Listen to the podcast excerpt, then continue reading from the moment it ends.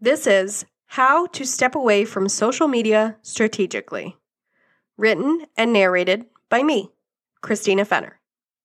Our relationship with social media sometimes bears a strong resemblance to the relationship we once had with that shitty high school boyfriend. You feel like most of what you say is just echoed out into the void, lacking any substantial or cerebral response. You're not even sure if they even like you, and you're constantly questioning whether or not you're just being an annoying one of those girls. And despite your pleading, they will inevitably ditch you on a regular basis to hang out with their douchebag bros after practice. Our relationships with social media can spin way out of control, leaving us questioning every caption, every like, every post, and it's an entirely new breed of self consciousness. It has left small business owners riddled with stress and anxiety, and that is what I'm going to talk about today. I have to post every day. I need to stay relevant. If I don't show up for my audience, the algorithm will swallow me whole and nobody will ever see my shit. Have you ever said or heard something like this? It happens so often that sometimes we throw our hands in the air, yell fuck it, and delete the app altogether. We step away from the noise and our feed grows silent. That is, until we've got something to promote, we casually pop back in just to let our audience know that we're still alive. Do I think this is wrong? No, I actually don't. I've gone radio silent a few times, but I think there's a better way to keep your sanity and still make the algorithm your bitch. Here are two things you need to stop doing right now. Number one, taking a break from social media, but then only coming back when you have something to sell or profit from. This is so common you wouldn't even believe. Sure, if you were to ask 99% of business owners why they have social media in the first place, it's because they want to share their offerings with the world and make some cash. Period. That is the ultimate goal. Social media has been the epitome of establishing the like, know, and trust factor, meaning it gives us the opportunity to connect with our audience build trust, and form relationships, even if they're not in real life, which ultimately and subconsciously encourages our followers to buy whatever we're selling. Yes, that's it. I just told you the magical unicorn of a secret when it comes to social media and small business. That's it. There is literally nothing else. It works every time, but it is a long game. It's not a sprint. You can't just ghost your peeps for two weeks and then reappear and be like, hey, buy my shit. The millennial generation has gotten a lot of shit over the years. When we were 18, everyone was convinced that our generation would be the demise of the universe and that we'd still have our iPhone tightly clenched in our crusty, burnt hands after the fiery zombie apocalypse. However, go millennials, we have developed some crucial bullshit awareness skills. We don't fall blindly for ads like our previous generation. We don't get suckered into giving out our social security numbers to scammy cold callers. And we are hard to crack when it comes to giving shit away, including our time, effort, and money. That being said, we have a knack for seeing right through those selly Instagram girls who only post shit when they have a new promo code or affiliate link to share. We recognize it and we are turned off by it. Sure, we know that you're here to make money, just like everyone else. But in the meantime, if you don't give me a full rundown on your kitchen remodel and the hardware choices you're deciding between, I'm hitting that unfollow button. Don't only post when you have something to profit from. It's okay to ghost for a little while, but get into the habit of coming back when you're ready to show up candidly and genuinely, not just when you have something to sell. And number two, constantly apologizing, explaining, justifying, or bringing light to the fact that you've taken a break from social media. Girlfriend, I say this with love, but they probably didn't even realize you were gone in the first place. Nobody cares as much about your feed, your stories, your engagement, your social media as much as you do. Stop apologizing or justifying every single time. Remember, we're millennials. We get it. Sometimes you just can't even. You don't have to bring light to the fact that you've been on a hiatus. Just pick back up where you left off. Because honestly, when every other month we're seeing posts from you saying, like, hey girl, oh my God, I'm so sorry. I had to just like take a break, but now I'm back and blah, blah, blah, like that gets old. However, if it's been like six months, maybe this is a great opportunity to breathe some new life into your business or your feed. This is the perfect time to strategize a rebrand, a refresh, and something positive for your followers to get hyped about. Instead, maybe say something like, Hey, it's been a while since I've been on here, but I'm so excited to share my brand new website. This encourages your return to be something positive that your followers can then engage with and reconnect with you on. I encourage you to avoid making it a negative when it's not necessary. Even if your six month hiatus was due to the fact that you were about to throw your computer out the window and instead you were drowning in Gilmore Girl reruns and Oreos, they don't necessarily need to know that. Or if you feel inclined to share that your break or breaks were due to your mental health or something of that nature, then go for it. Talk about it if and how you want to, not because you feel like you should.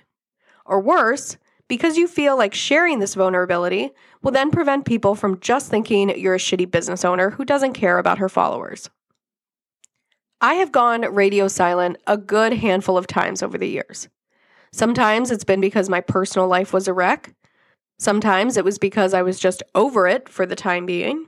And other times it was because I just really didn't have anything meaningful or worth half a shit to share. Sometimes I've shared when I've taken a break. Other times I don't acknowledge it publicly. I will say that since Instagram stories rolled out, I'm a lot more open about my day to day life. I share freely because I want to, and most importantly, I like to. And let's be honest, sometimes it makes our ego feel good when we can put up a post saying, Going off the grid for three days, I'll get back to you ASAP. Knowing damn well that our inbox was probably going to be empty anyways. It's fine. The point is, I want you to stop feeling this pressure that you've either got to be all in posting 24 7 or you just need to delete the app.